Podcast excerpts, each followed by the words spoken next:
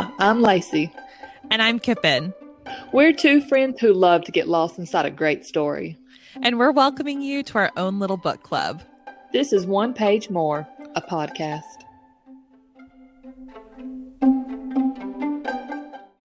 So, hi, how are you? Uh, great. Very stressed out about this and also excited. I know I got a little like adrenaline blip whenever you logged in. It's definitely, I'm like, oh my gosh. Starting a podcast. I just feel like that meme I sent you where it's like, nobody needs another podcast. I know. I'm almost thinking of it more as like a journal.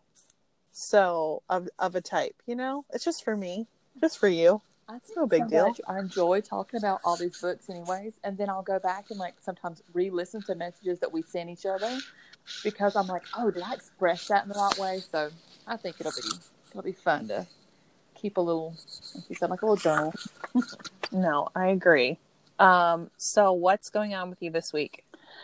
Um, this week, not that we haven't talked like ten times today already.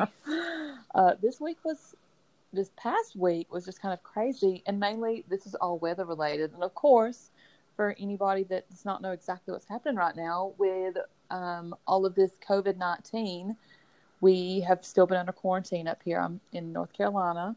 Um, and so, yeah, we've just totally been trapped in our house, like literally trapped in our house, me and both of my two year olds. So, um, other than that, well, we're going to the beach tomorrow, and that is like I feel like my saving grace for this week.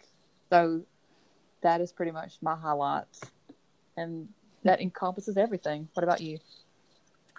Jared got home way earlier than I expected. My husband is in PA school, and he is in Tallahassee. We live in Florida uh, for the next three weeks, and he was able to come home this weekend. So that was immediately. He walked in the door, and I was like, Thank you, Lord. A little savior. A, a, fervent prayer, I can assure you. Um. Anyway, so that was so great having him home, and then life has been completely insane lately. So we're trying to figure out how to shove a bunch of tasks in the next three days. He does have Memorial Day off, so that'll be nice. Oh, cool.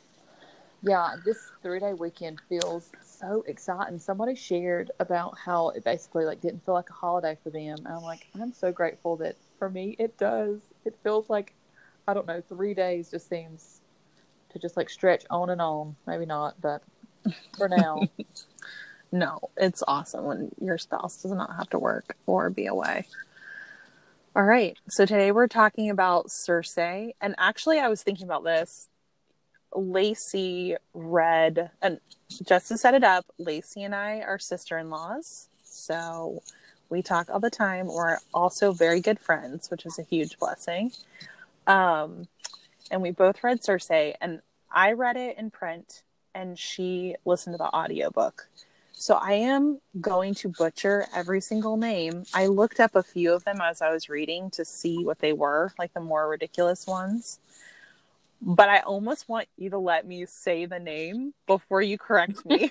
well, just to see. It, I think this is like going to be such an interesting dynamic because there were so many similar names in this book, especially her mm-hmm. siblings. I feel like there were two of them that were kind of like described as twins, and that their names sounded so identical. I, I totally can't remember the brother's name at all, but like you know, it's so extravagant, like Grecian, these extravagant, big. Mm-hmm so I don't know. We'll see. I tried to when I took my notes, I saved them down as uh, how they were pronounced. So hopefully that will salvage a little bit of this. We'll see. Smarty pants. Okay. So from the top, a quick overview. Circe is the story of Circe the nymph from Greek mythology. Uh, she was first well, I guess she wasn't first in the Odyssey. She's probably in Greek mythology. Other than that, I'm not sure actually. But um, she is the nymph that lived alone on an island. She's a sorceress and she turns men, sailors, into pigs. uh, and then she also has a love affair with Odysseus in the book and kind of delays him on his journey home to Ithaca. And the book itself starts from the beginning of her of her life and it goes through her entire life and well not her entire life but a good bit of it and it's it's modern um it's feminist it's captivating it was a really good read Yeah, I agree, and, and I figured we maybe should add uh, the author of Circe was Madeline. Uh, well, I just had it looked miller Miller. Yes, yeah I mean I don't know if there's other Circe books, but I mean just just in case. um, yeah, this book was really interesting. So I had to think. I read. I, I think we read parts of the Iliad, which I feel like she definitely made an appearance there. If not, I for sure watched maybe it was it the Odyssey, the actual movie, whenever I was a kid, um, or some sort of. So like I remember bits and pieces and certain characters, but this is where people are going to tear us apart if they ever even listen to this because I get the Iliad and the Odyssey completely flip. Like I, one of them's Homer, Ah. and the other one is Odysseus, and I have no idea. I'm like Odysseus sounds like Odyssey. I have that no idea. Great point. and this is you're right. People are going to be like, "Wow, these gals are no pros," and they would be Yes. correct. I mean, it's These literally are not a lie. So one of those, one of those books, old as time. Uh, yeah.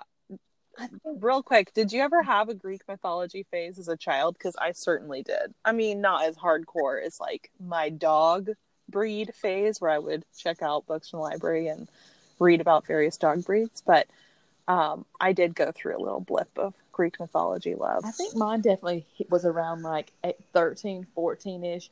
That's whenever we were Mm. studying it. I was it was like my ninth grade lit class, and this is what is so bad. Where I'm like, I literally cannot remember what it was that we learned. So maybe I didn't learn anything, but oh, I know we focused on some of this something. Uh, yeah. but yeah. And then, like I, you know, a little read some Percy Jackson to throw in a little bit of a lighthearted read there. But Yeah, I've never read those books, but I'm sure that I would love them in my YA loving heart. Um, so before we go any further, obviously this is going to have lots of spoilers if you haven't read the book. But we did enjoy this book. What would you get it? How many stars would you Oh. give this book out of five? out of five, I think I would probably give it at least a solid four.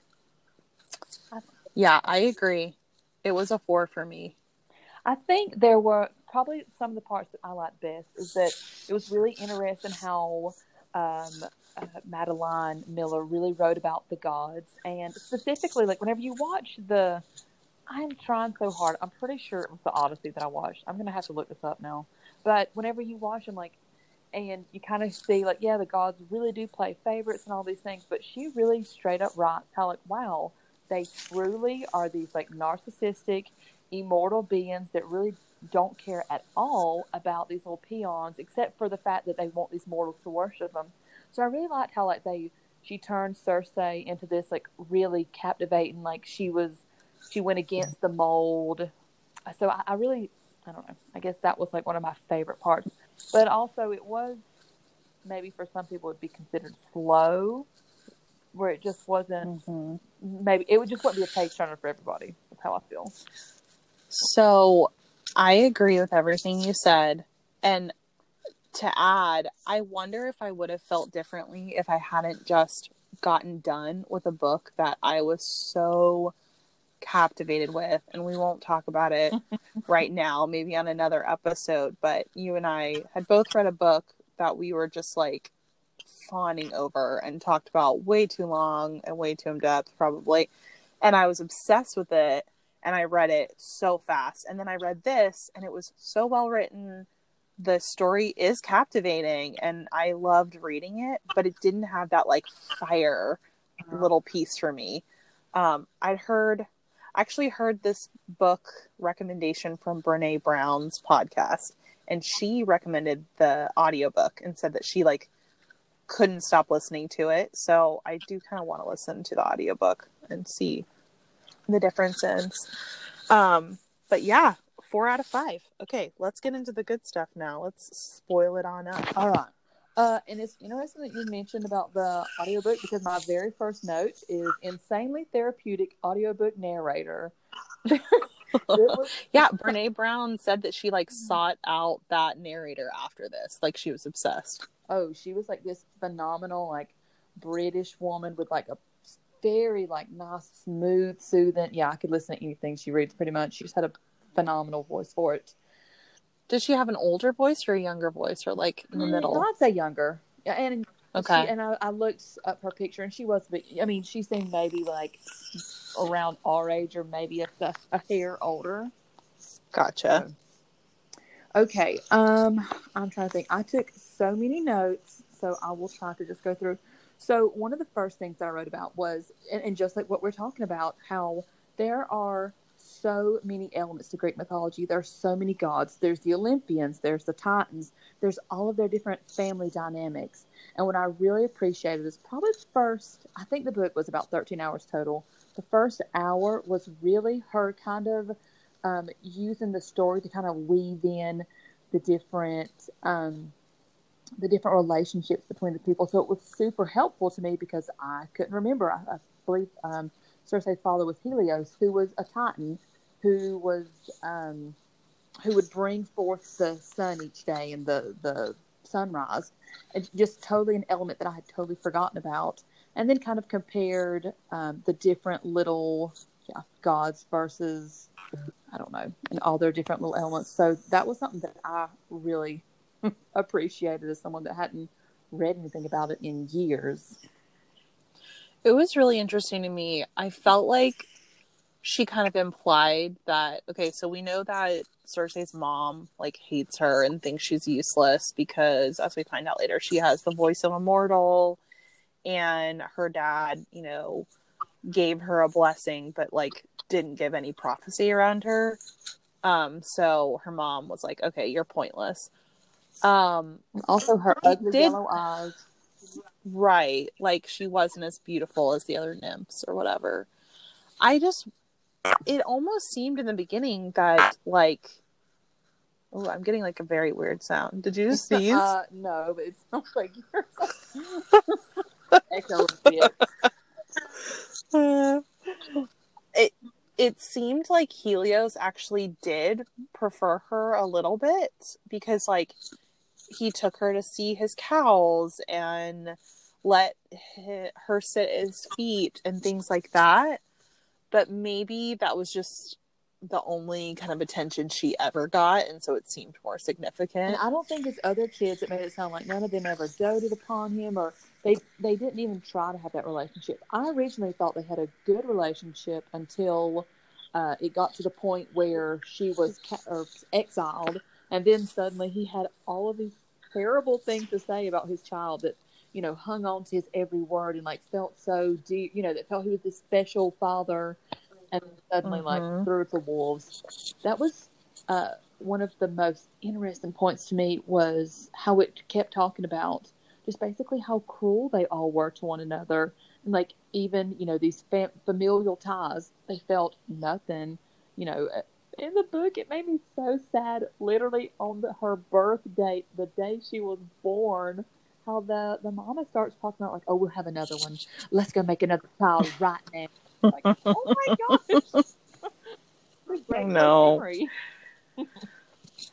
And oh, whenever I think of Greek stories, it's like they're all Greek Yeah. tragedies for a reason. And to me, this story was totally like a Greek tragedy. Kind of it had like a more uplifting ending, but her whole life is just like this slog of terrible things.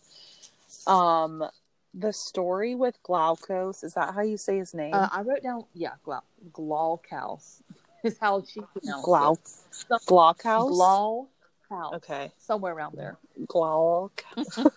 I'm never gonna remember that. Anyway, with him, it was like so typical, and it made me, it was like any teenager, I guess, because even before she turned him into a god, you could tell that he did not give two flying flips about her, and it was like very clear because he's like, "Oh, why should I hang out with you? I'm not catching any fish. And my dad says, like, I shouldn't be hanging out with you. And she's a flipping goddess. Like, it is crazy. Oh, okay. Right, this one special person takes an interest in you. So that was the first thing I wrote down. So, uh, so Glaucus for anybody. Well, I don't know. Should we? I guess give a recap and say like you know this was just a man basically that a mortal who she kind of I don't know. fell and who at does point. turn up in in Greek mythology, by yes, the way. I went and had to do a little research. I never heard of him. yeah. And the myth was that he was turned into a, uh, or mortal turned into a god. So yeah, according to the book, it was Circe that did it. But that yeah, that was my first note on him was his mortal and immortal arrogance. Just how you know, as a mortal, he totally talks about his dad, like, oh, uh, I have to, I can never see you again. And I think maybe it, he thought he was bruised or his dad had um, abused him in some way physically. And then, so, you know, he's Mhm. just going to up and leave her. And then, of course, she, because she cares about him, she goes and takes uh, takes it into her own hands and helps him out. But then also, as he becomes this immortal god, immediately, you know, she's hearing these wedding bells and she's got this whole, you know, vision in her mind of the two of them in love. And the first thing he does is fall for a more beautiful nymph, even though she has just turned him into a god. And he's worshipped Mhm. and her family loves him. I just, I, I couldn't stand him. Literally the it's it's so petty and so sad and it's weird to me because what do you think about okay so she gives him like the moly that's what she ends up calling them i guess. The little flowers that are from like god's blood. And they're supposed to turn you into like your true self. And so then she gets um she gives them to the nymph that he wants to marry skyla. And she turns into this horrendous monster. But then later, is it Aeëtes or is it Her- um, Hermes that says like, "Are you sure that it was that, or, or is that what you wanted them to be?" And Okay. I think that's a question throughout in the book because at the very end, she's like faced with that same transformation. I don't know. What do you think? I actually think that she, like, that's what they. I guess it does go both ways because it's not like being a god. Like, you get all these special privileges, but it did just turn him into even a, a bigger jerk than ever. And it did turn Skyla into like a hideous monster when she was terrible already. So, That's I don't know. interesting. what do you all think? of the uh, all the gods, especially, you know, they're constantly written about how beautiful and fascinating, and and like all these like physical traits that are just you know insane. And you're right, they all have the worst personalities. I mm, so Circe was insanely jealous, but she was never like a wicked person. I think, and it kind of I I think goes into detail a little bit. That's like the first like kind of time that she like so her family were constantly doing wicked things to one another and putting each other down and she never really fell into that that was kind of like her first time really experiencing almost that kind of like rage and grief i, I don't really see her purposely trying to turn her in that one thing she spent so much of the book grieving over what she had done I like that was just like her natural self still it i mean it never gave her any like like specifically, I'm- think there was a time where um, they had been, her and Glaucus had been maybe arranged this marriage, or you know they had been talking about it, and it said that Mhm. you know sh- Circe is constantly written about in this book where she's so naive and she doesn't really. Like she's just not really like them in the sense that she doesn't think the worst of people, and uh, finally, Scylla has to go out of her way to specifically say, like, "Hey, did you know we're together?" Kind of. yeah. So, I don't know. I think she was just terrible. okay, Scylla. Is that Yeah. how you say her Here's name? I just was thinking. They said, or the girl said Scylla, but you have to think this gal's British. So you know that British to American. So, I mean, but I don't know. Scylla, Skyla. could go either what way. else? Um, well, that gets me thinking of how time is when you're immortal. I mean, she's like hundreds and hundreds of years old. And also, it's really interesting to me that when Glaucus thinks that she's his age, he's so freaked out whenever she, you know, says something about like meeting Prometheus or whatever. Um, and which is again petty. Like she looks young, like she acts young, and time. I think maybe that's why the guilt is so heavy because time is so different for her. Like it just doesn't pass in the same way. And it's almost like, and like obviously later when she turns her into this horrible beast who then ends up killing like so many sailors and ruining lives. I, I almost feel like for a god or a goddess, it can be thousands of years ago and it can feel like it was like it just happened because time is so fluid for Oh, them. Totally. I think So it it just never goes away. Like you they say time heals all wounds because you literally just get physical distance from it, but when there's no end of time, then there is no distance. There's nothing. It's just like almost like everything that that was the other thing you said it was slow and it is a little slow which is so interesting because her life is so long and there's these huge moments that punctuate it but you're like i just felt like there should be maybe one or two more stories there Right. No, I, I agree. It her and that's what's really interesting. All the other characters, I probably I feel like if they had taken another character and really wrote a book about it, you probably would because they had so many highs and lows where she she just Mhm. never had that like that just kind of pure mean streak that that you know that would kind of cause like that's why Scylla changing was this big huge moment in her life and like and I, I'm, I'm trying to think was this Mhm. whenever she she went and told her father about it and then that's what led her being exiled right is that they went forth to Zeus and they kind of found out that all of um her and believe her three siblings Yeah. they all kind of had these uh, sorcery powers but you know but she did it just because she felt such like grief and she was like you know I'm ready for my punishment Yeah, I think she was just so sick of it. They were at like a banquet or something, and I think Selene or whoever the moon goddess is was talking about it and how disgusting she was now and how her change happened. And she was just like fed up. And so she copped to it. And it was like this little bold streak where you could tell. I think Circe kind of hates that about herself that she actually does want their attention, even though she thinks they're horrible. Like she craves it because that's all she has. She kind of wants that to fit in. There's no other. That makes sense. And, Yeah. and that kind of builds off this point that I had written down. So, um, as soon as they found out about this, they took it to Zeus.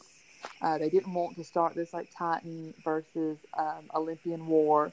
And Circe, you know, is told that she's being exiled by herself on this island. And it really was so interesting to me that she really took it to heart. I mean, it talks about for a while, just like she seemed so devastated. And I was genuinely surprised that it was written that way because she spent Mhm. so much of her life alone. And I actually wrote this quote down where she said, No one would come for me. I had been alone my whole life. Aeëtes and Glaucus were only pauses in the long stretch of my solitude. So I thought that was really fascinating that even though she recognized that, like she, like you're saying, she still craved being around these people, even if she didn't really care for them. It's kind of like, well, at least they're better than being, you know, by myself alone. So, And it took her a long, long, long time to like. I mean, she went through so many phases of who she was to find out who she wanted to be and like to be comfortable with that. I think it's interesting. Like the most interesting parts of the book are when she gets on the island. Oh, yeah. Like that for me, that's when the story really picked up, and I was like, okay, this is really good. like, like a build Um, of learning about the gods and Mhm. whatnot, and learning her personality, and it really jumps out. Yeah. Um, what else did I want to talk to you about? I'm trying to think of like the high points.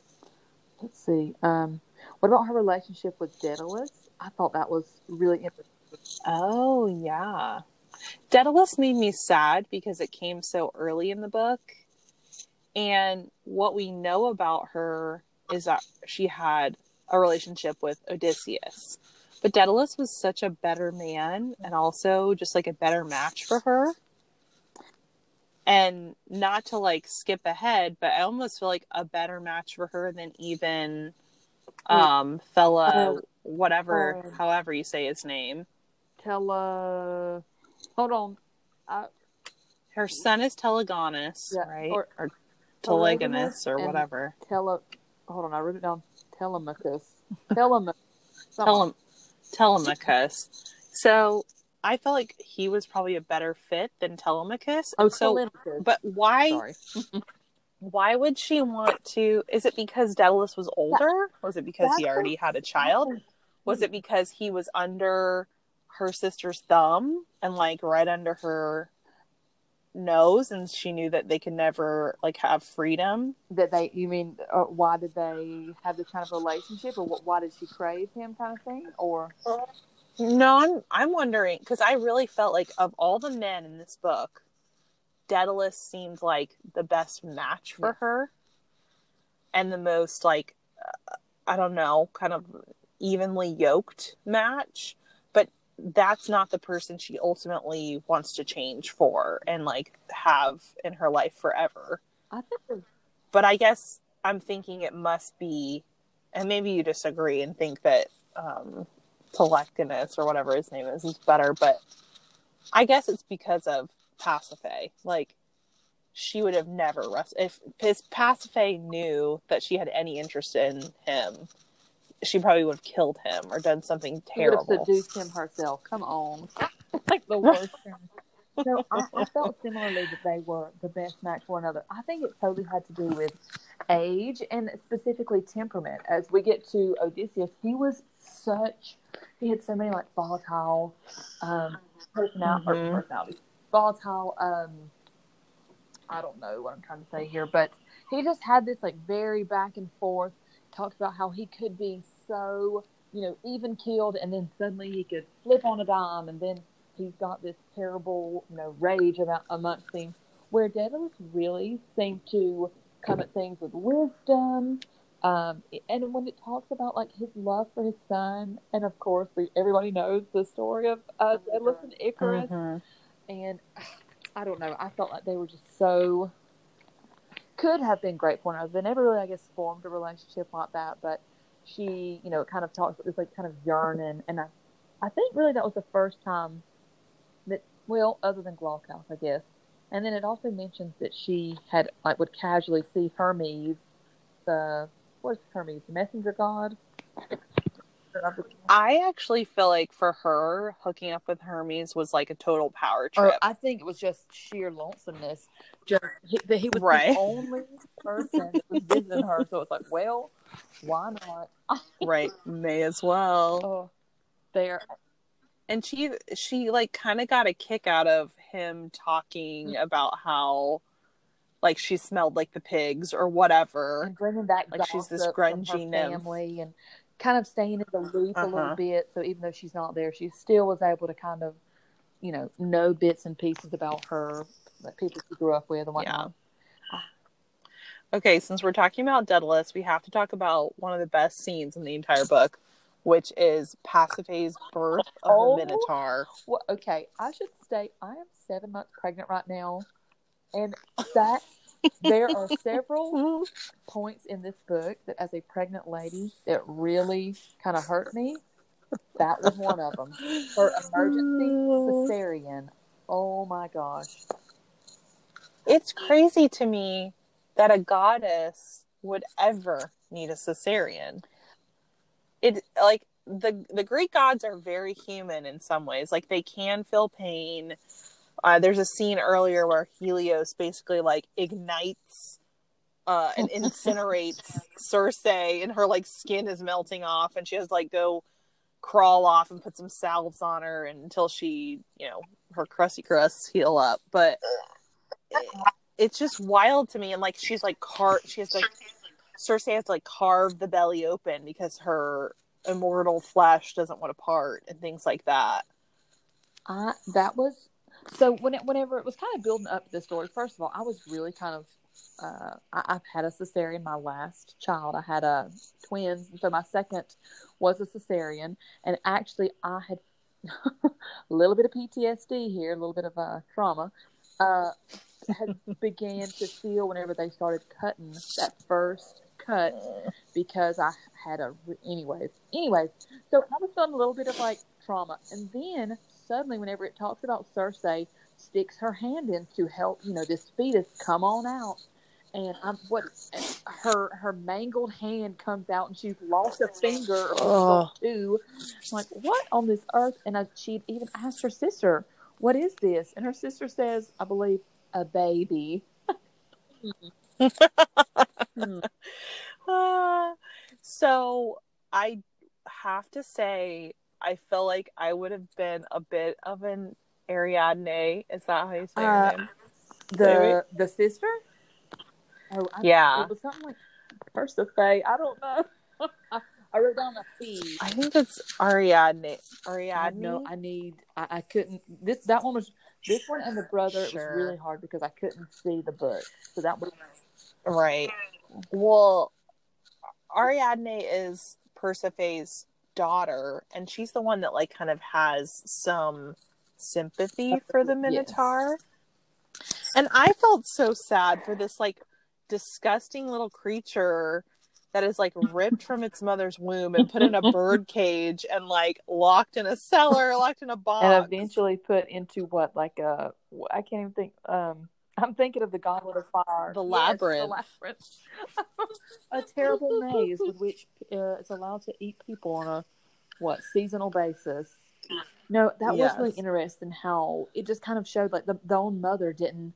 And I thought, I mean, this is just like such like a perfect example of these immortal people. She has this baby. She has no love towards the baby, but she won't allow it to be killed. And so in it, in the book, it kind of talks about, well, then why even keep it alive? It's because the mother wants Right. this fame that will come from birthing a monster. And it's like, wow, like, you know, doesn't care at all about the thing, just rather how it's going to build her up. Uh, Well, and the two of them have this whole conversation about how, like, why did she call Circe to help her with the Mhm. birth? Like, she could have called anybody. Why her? I don't know if I totally understood what she was saying. Like, at the end of it, they were definitely on the same page that they both thought all the gods and goddesses were trash. And somehow she trusts Circe more because she's also a witch. But it's like she cannot help but be nasty and horrible to Circe. I wrote down uh, something kind of similarly about these like complexities because they definitely, and it's pretty tit for tat. They kind of they despise each other. They there, there's no like Mhm. love lost, but at the same time, Circe didn't really want to just straight up leave her. But but even more, it wasn't that she. It wasn't really for I guess for the sister. It was more for the sailors that she kind of felt. You know, so she really has this, um, this this streak of just you know caring about people and where the sisters you know she's giving her all this advice and whatnot. She's constantly like she's doing it in a very degrading way but she actually was saying like you know like you're being naive and you you know you've kind of got to think out or look out for for you. Mhm. so she was being helpful but yeah totally approaching it in such a uh, derogatory way. The frailty of even gods in this book is like a theme all the way through. I'm thinking about how over and over again it's like, well, what are nymphs good for? Like being raped by mortal men and like they might have tiny little powers over water or um earth, but they really have nothing else. Like Right. they only have their beauty. Um and yet there's so many of them and I don't know. uh, It's just really interesting. And then you have these th- four, I guess there are, of Helios's children that do have a little more, and it makes them so dangerous and so different. Um, I don't know. I I really liked when she started using her witchcraft and how they kind of go into that and describe that. I thought it was interesting. Um, the Odysseus relationship to Oh, wait. me, I guess. right before that, we, Hmm. we need to talk about or just men, casually mention the rape because that's what brings forth all. Oh yeah, her, yeah, yeah. You know, what her fa- I I love that she was turning them into pigs because I'm just, like that is you were saying like she'd never been a mean spirited person. So at some point Circe is raped by some people that stop at her island, which is horrific when you think about like they're looking at this goddess and all they can think of is doing that. It's just disgusting. Bring them in, take care of them, feed them. Right. And it, it goes back to like her wanting love and acceptance or whatever from somebody and to like show kindness to people. And then she totally flips and she ends up every single sailor that comes to her uh, she puts stuff in their drink and then if they try something she turns them into pigs. And it's like eventually she doesn't even stop. She just like automatically does it. And i again i don't actually think that's a bad thing because i think most of them like 99% of them it even goes through like maybe they uh maybe they weren't bad people but they were still going to try and hurt her for whatever reason whether they were forced to do it whether they watched somebody else do it and did nothing to help stop it. Like i think she was right. And i'm like okay girl yes do this. What was get your kids that that, that uh the the mention of the rapes and the nymphs had been said probably about three or four times before hers happened. And so it was really interesting how she yeah. kept acknowledging it how she was disgusted by it. At one point hermes makes a joke and she totally uh, I have got to quit saying totally. Now that I've said it like three times, I keep identifying that I'm saying it. It's crazy. But whenever Hermes makes a joke about it, she that's whenever she casts him basically off as a lover and just kind of says like, okay, you know, we're done. Um, so yeah. I thought it was really interesting. And then specifically, whenever it talks about the rape, what was so interesting to me was how she's a sorceress. She at this point has kind of uh, mm-hmm. uh, stepped into her power, and at the same time, she it, it almost kind of explains it as if she's just too shocked, where she just can't believe that this is actually happening to her in her life, and it's just like such like a quick moment that she's just like, wow. Um, so I thought that was really interesting that they wrote it up like that because this is, you know, yes, she's a nymph, but she's a special one. But at the same time, she's still going through these like terrible things, just as if she was a regular, um, beautiful woman so, and of course, she's got the ability to stop it, so she does. But I, I thought that was really interesting that they, or how how she, uh, I guess I mean Madeline Miller, or Madeline Miller, kind of approached at that point of kind of like leveling her out to be, I don't know, almost mortal in that sense, where like she's still going through the the difficult stuff. Yeah, and Odysseus himself was so kind of disappointing to me because I expected them. I, I guess I just expected that relationship to be the pinnacle of the book, which I'm kind of glad that it wasn't mm-hmm. because I feel like the way she portrayed Odysseus was spot on to how that kind of person would be. Like, especially when he finally does make it home.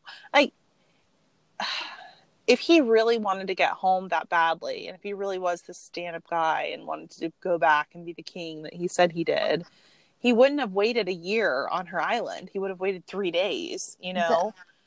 and and he would have gotten rid of his good for nothing crew long, long ago, who, you know, all that stuff is in the Odyssey of all the different things that plagued them, and it was always their fault. right. Like yes, like it was the gods, but it was their fault 99% of the time. Um, but he was so, he just was such a glory hound and kind of like this blowhard person. I don't know. It was interesting. And again, I'm like, okay, would you have liked him if you hadn't been alone right. on this island? I don't know. When it I first kind of started talking about him, I really, I really liked him. I thought, but he ended up just having such a I don't know his I felt like at first his personality was really written out in this like you know like you said like he's going to be a king. He is going to you know he talks mm-hmm. about his wife in like this loving way and he talks about this little son he's got at home. And then like as it just progresses he just really is such a not even negative but it was just like a hardened person. And whenever he's telling her specifically like his um exploits and you know these how uh you know they're he I'm trying to remember who this character was, but he he had to leave him on an island and he lies to him and just basically all these like dastardly tricks he does. I just yeah, I can't really imagine him and Circe if she'd had other options. Which I mean, I guess she had the whole options of the crew, but they're all said to be these like you know young, barely twenty year olds or whatnot. I don't know. I did not. Like I did think it was interesting. Like, so sh- at some point, the god starts sending nymphs to her island. It's just like a you're punished, so you're grounded, and you have to go to this island with this like witch lady. It's very interesting how she treats them because she has no interest in them whatsoever and doesn't want anything to do with them.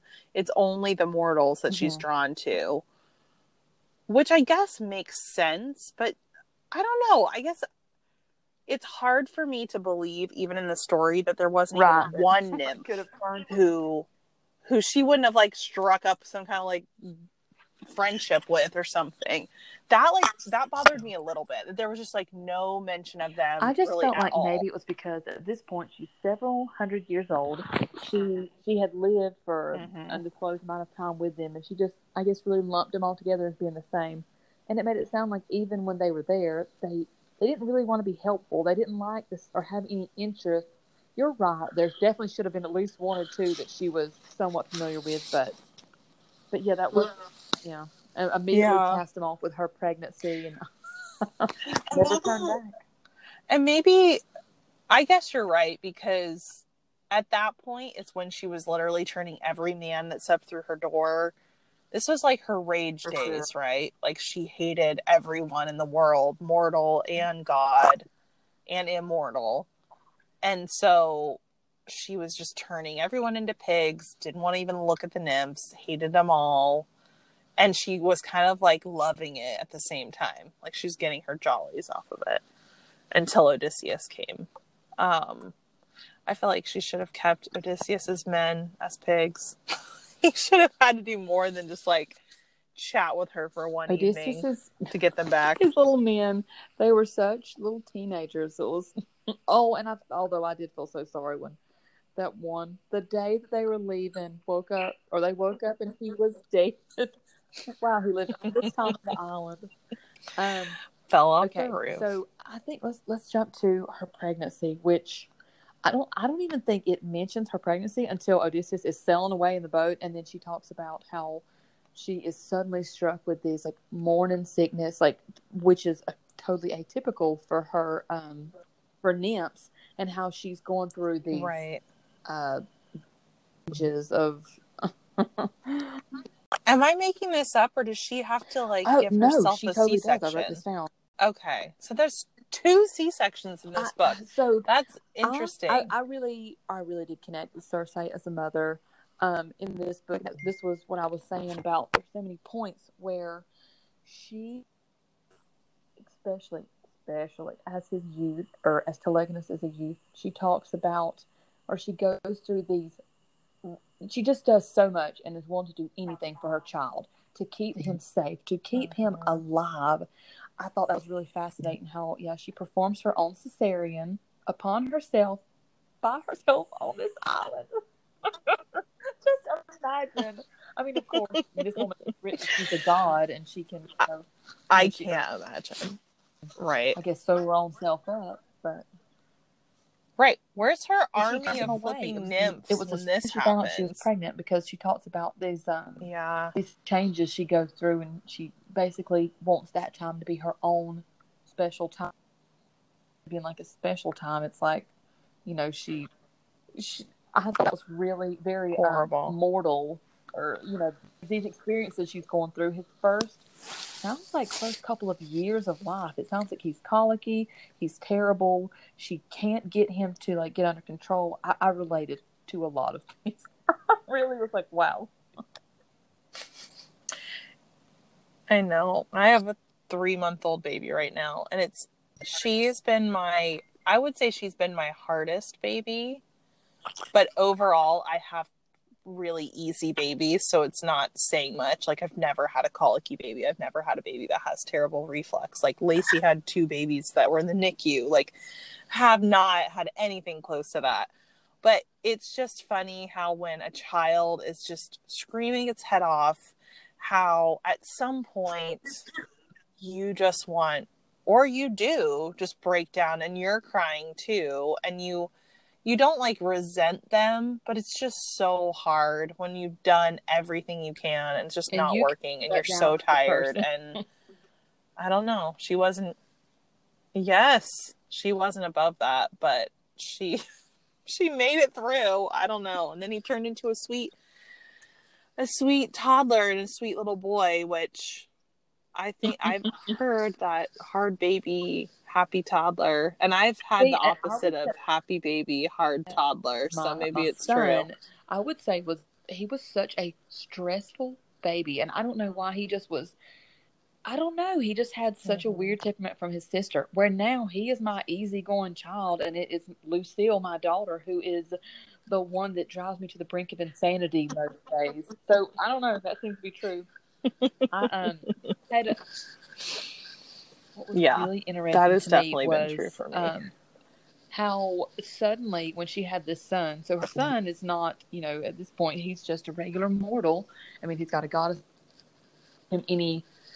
Well, it talks about. I guess he has a few special things. Like it says, he'll come into manhood a little bit early, and it said he might be um, maybe beautiful or have maybe a couple extra strength. But anyway, you know, it doesn't affect his mortality. Right. His He'll be like is athletic or whatever. And she said, uh, and this was a quote from the book, it said, I had met the things that God could use against me. And I thought, wow, that's really fascinating. Where at this point, there's nothing, you know, no kind of pain really that would bother her because, you know, like her, her finger gets bit off and then, you know, the next day it grows back. Where suddenly she's got this like totally tangible thing that they can take and abuse. And then, you know, she's going to feel this kind of like pain simply because you know she i guess has just never really experienced that before. And now suddenly she realizes that it's it's possible. I know that she wanted a child so badly and like she loves mortals so i guess it does make sense that she would want to have a mortal child. But if i was an immortal i like you could not there's no way i would have had a child with odysseus knowing that his life would be a literal blip yeah. in mine. Like in like that would just be unbearable but to I me. think she hated the gods. And you know what i mean? So it would almost make she would have it never wanted to carry hermes child because Yeah. he she had no love towards him. So it's kind of like you Right. know like you said she loves mortals and and though it was going to be a short life and it i know that thought devastated her it was like i guess it's better than shacking up with some of these sorry gods that she can't stand Yeah. We're Okay, we're almost hitting, we're like 10 minutes till an hour. So let's skip ahead to the fact that, well, I Yes. wanted to Well, talk about the god of the how about we ocean really how, quick. let's do a quick sum up of Try Athena. again? So Athena, um, at the birth of Telegonus, or maybe whenever he's a couple months old, she starts or is about to. He keeps having Yeah. a lot of experiences that's nearly causing him to die. She realizes the god is intervening. She finds out it's Athena, and Athena basically offers her the ability to turn over to Telegonus, her son, and she'll give a new son with another man, and he'll have all these special abilities. And of course, she's like, no, don't act crazy. Uh, and then devotes the next several years of her life to say or keeping him as safe as possible. She throws all these cur not curses, but um, charms and whatnot on her island. Yeah, she basically like puts Right, a okay, bubble so over her island so that Athena she can't touch him. Kind of being sought after by God. Okay, sorry. So And Athena prophesies that she'd be sorry. Like you you would like you need this baby dead or else you're to be sorry. Which it's like okay, even then like I know that was supposed to maybe be a carrot, but I'm like, yeah, right. Like nothing that they could do. She doesn't care about anybody else except the child. So she's never going to regret that. And then in the end, um Telegonus, whenever he grows up, he wants to leave. He's heard these stories about his father. That was also kind of a diva thing for Circe to me, where she's like, he never asked about me. He never asked about my stories. I'm like, he's a little boy. Like, and yeah, I of course, if you're, and I I think a lot of it has to do with she just has, I think almost every exciting thing in her life is surrounded by shame, and she felt like she was at fault in some way. It's like oh, there is this exciting story about the Minotaur, but right. I know that the Minotaur is like eating people, eating young boys and girls every year. So I don't want to make that a cool story. Oh, I could tell her, tell them about that like sea monster I created, but that haunts me every night. So I guess it kind of makes sense, but she was a little uh, bit of a diva about that. Like, oh, well, he yes, doesn't ask me, so I'm just going to tell him about Odysseus. Totally relatable. Where I I can understand that as a parent, where you're like, you know, hey, yeah. like I take care of you. Don't you want to hear about me? Like I don't just sit here and like wallow with wolves and lions all day. Like I had a life, but this is being a child. Um, mm-hmm. So about Trygon. Anyway, he eventually wants to leave and go and find his dad, and she doesn't want him to leave, and she thinks that Athena is going to strike him down as soon Probably as he will. leaves the island which she's probably right. So at this point, she walks into the ocean and finds like the deepest, darkest pit where the god of the ocean, like he's something else. So he's not a titan. He's not a god. So he's what? Trygon. It said he was like the first or one of the first. Right. It's and, almost and like an elemental. I will say, I at first had no idea what was going on. Where I'm thinking, like, is this Poseidon? Like, I don't understand. But then it well, it's it's almost like Mother Nature it, it himself, but of like the ocean. Stingray. So I thought, like, okay, like I guess that makes more, yeah, of like a sense once you kind of explain that he he actually cuts his own tail off and gives it to her because she has basically got the right. Um, oh, that's you know what you're right. She has to cut it off. and the golden like blood. that it was just haunting her. Away. And they, yes.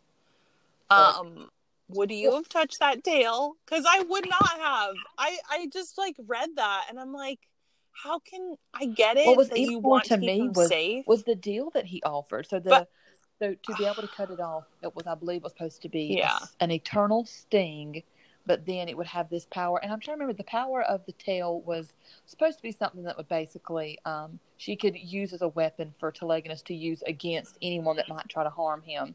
So it was, I mean, it wasn't mm-hmm. necessary, but she felt in her mind that it would be this, you know, great to like salvage him. Right. right, but if she, if she took it, she would have excruciating pain like, exactly. for the rest of her life. I felt like that which is forever. This is what I mean, where I really related to Circe in the mothering parts. From like, you know, you you would go through some stuff for your children. I really was touched. And I also I wrote down this was like so tender to me, where she she turns to Telegonus and she says, "You may go," and then like to herself she starts thinking, "Did he know how much that cost me?" It literally was like like heart wrenching to me. Where I'm like, "He'll never yeah. know." I know.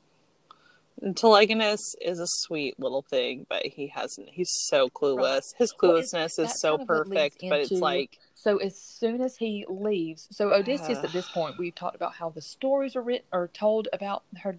Ugh, how Odysseus's life was portrayed to him, and in pretty different words from how he actually was. So she really tried to sugarcoat it because mm-hmm. she didn't want him to feel this uh, certain way that he would be wicked or that he would have these like.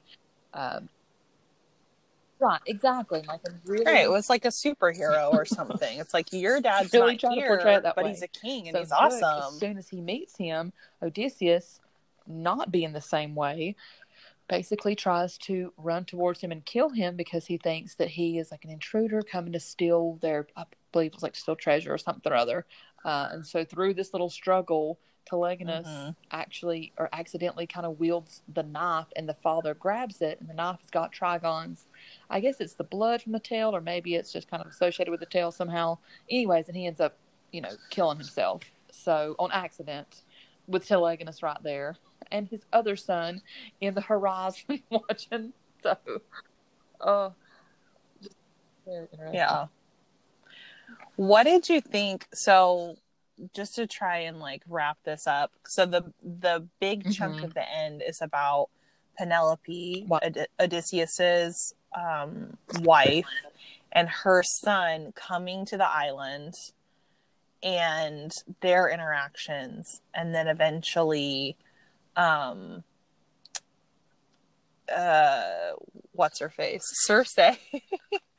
Circe ends up, you know, asking for her Right. freedom from her father because she kind of has this moment where she's like, "It's been long enough. Like, I want to see the world or whatever, um, and I want to do a few things." And um, a- anyway, I don't know There was How- a, there was how much do you want to talk about this. Okay, yeah. Like, Okay, so I thought it was it's a lot as soon as they arrive, they talk, talk. You know, immediately she's got her guard up, and she really finds out that Penelope and um, man, I said his name earlier, and I can't remember. Te- Tele Telemachus. That's not tel. Tel. Hold on. Tel. Tel. Mm. Tele- tele- Oh my! Anybody listening to this, you're gonna know that we're two dadgum doofuses. Tele Telemachus. Telemachus. I think it's yes, that's tel- right. I need to write down that e. Telemachus. So anyways, how they really are not there to do any harm to him. I thought it was, um, I like the story arc of him. I thought it was really interesting, and not really in a great way. How Circe pursues a uh, physical relationship with this man, and by the end of the book, they've got two children. And maybe it wouldn't have been Right. as odd if she hadn't have fathered a child with his father. I understand, like with the gods and you know whatnot. Like it seems like they're Mhm. having kids with their own kids, and it's you know that they don't really see family the same way. That was really bizarre to me.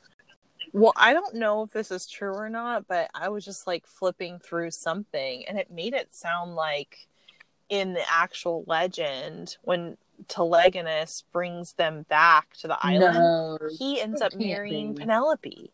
And then it's actually yes, and then it's actually their son who goes to Italy and like. I- inherits all that stuff from from Athena. Hmm. Yes. So I I I'm like, okay, girl, I'm Madeline. Thank you for uh leaving that little part of the story out. I mean, I guess I can believe it because of of how Um, everything else is written. yeah. It's basically like just such insane fantasy. Like you know, you really have to sit here and make yourself stretch and think to imagine this to be real. Mhm. right. Well, what did you The think son? of his personality? Or He's son, so interesting. Yeah, I liked him. Uh, well, Telegonus is more like He's- basic to me. He like a seems like he wanted he wanted a heroic life, and he was like, uh, a little puppy. Right, right. yeah, He hadn't hit but age. sweet. Yeah, but and well, and he was raised by Circe, right? So he's got to Right. have some kind of respect for everything that Odysseus did not. Like he doesn't quite have like he wants adventure, but I don't know that he like wants the glory part of it. I don't think he cares about Just that. He just wants the adventure part. so anything sounds fun. Um, versus Odysseus, who was Yeah. raised as king and needed this like constant, um, constant, I don't know, reassurance that he's the, yeah that he's the best.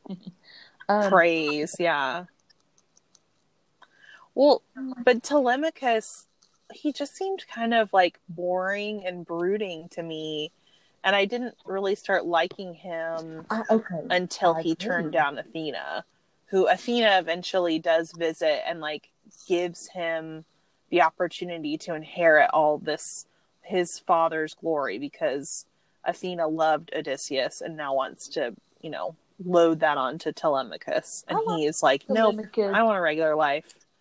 I'm good, thanks. I saw that how destroyed my He, dad. he was a like bit, I, I, agree, then I'm like, bit of a okay, I like character. you. There probably should have been more character development thrown into him because he was compared to so. There's so many hmm huge or people with big personalities, and his was very much baseline. You know, lower than Daedalus, who, uh, yeah, yeah. So I agree.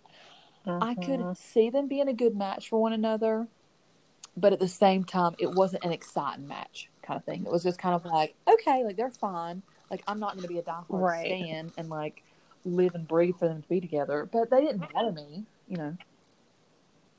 Well, and everyone in this book is so serious. Like, I wish that he had had a little like, and he was so I guess trauma dour and was- serious. No, I'm like, endured a lot. okay, right.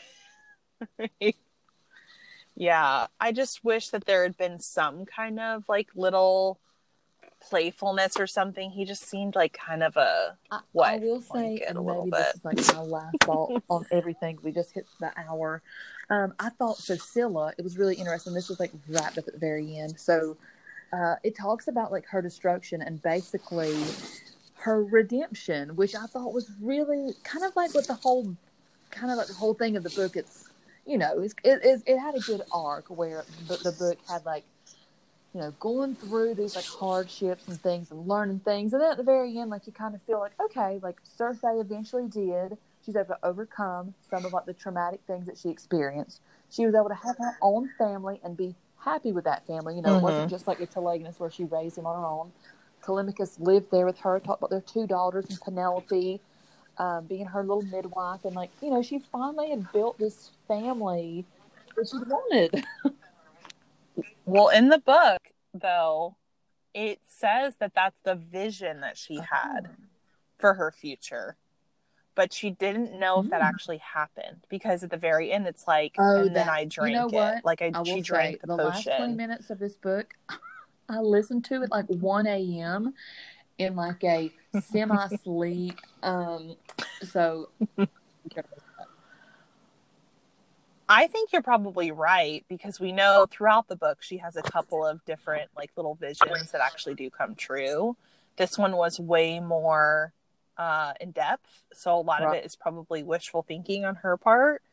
But I do think that she probably turned mortal and she did get with him and she did have her daughters or whatever. I think yeah, that's that- true. that's- I think that's That to me clocks she as what would have happened. Where it was very much like she didn't care about this like immortality, especially with like the people that she had to live with. Right. It was like she really wanted something more. She had, you know, it, it kept talking about like Prometheus. She did at the very beginning of the book. She did this one small kindness towards him, and she kept leaning on Mhm. that throughout her whole life, be like, you know, well, at least I did that. Like, Yeah. I proved to myself that I'm kind and that I'm not like them. I'm different. So, yeah. Maybe. It's interesting though, um that oh man, I had a thought. Now it's just like slipped out of my brain, but oh my gosh. Well, I don't know. I forget. Let me cut that later. But something about her daughters, vision with of the, daughters, future. with Penelope. I I, don't know. Penelope with a midwife. I'm like, wow. Imagine Penelope, who is her ex-lover's um, wife that lives on her island, who she's now sleeping with her son and giving birth to her grandchildren. I'm like, what? Well, Penelope really doesn't seem to mind about any of that. I agree with that. She- that was a weird part. some- I was like, I guess that might be some kind of. uh I would say it's cultural, but then you have other characters throughout the book that are so Right. jealous of other people having different lovers and cheating on them in, or in some stepping way, out and maybe or she whatever. didn't care about Odysseus. At least maybe say like, okay, well, you're with my husband, so don't be with my son. You know, what I mean, there's there's a couple different angles she could have took here right. that she'd have been justified in. But hmm um, a lot of interesting characters in the book. I really did enjoy Circe. I thought it was pretty well written. Oh yeah, yeah. Oh, I remembered what I was going to say. I remember what I was going to say. I was going to say for people who really thrive off of super happy, I put that in air quotes, endings and like put a little bow Oh on yeah, it, they'll love the I- I of this book. I enjoyed it. Um, I was actually shocked that she was so plain in her language of what you can Right. kind of assume happened Hmm. because of the vision. I thought I enjoyed it I always like a happy ending. It was almost But it was almost a little too mm, like pat for me. if she would have been with a different man, I, I could have accepted it easier. it was just the fact that it was Odysseus' son, and she knew about him, Yeah. and she knew personal relationships. Yeah. yeah. There's But I mean, once little again, icky. goes back to being like these Greek stories where it's just kind of like, okay, like, well, sure, I guess.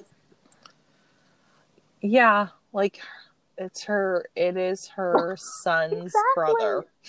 Oh, Uh, it's also interesting to me that this whole time in this book, sh- they give maybe like two seconds to describe what Circe is Yeah. supposed to look like. You know that she has the bright yellow eyes of kind of like her father's, but even her father's like, uh, no, they're not like my eyes. They're like my so- eyes, She's but described as sort of beautiful, right? Um, Because she's an imp. Not like, not especially beautiful, but I think she is she is beautiful in the Odyssey. I'm pretty sure that she's supposed to be like luminous and beautiful, and she has like this these long, like luscious braided say this, but Maybe hair. because they haven't seen a woman in like,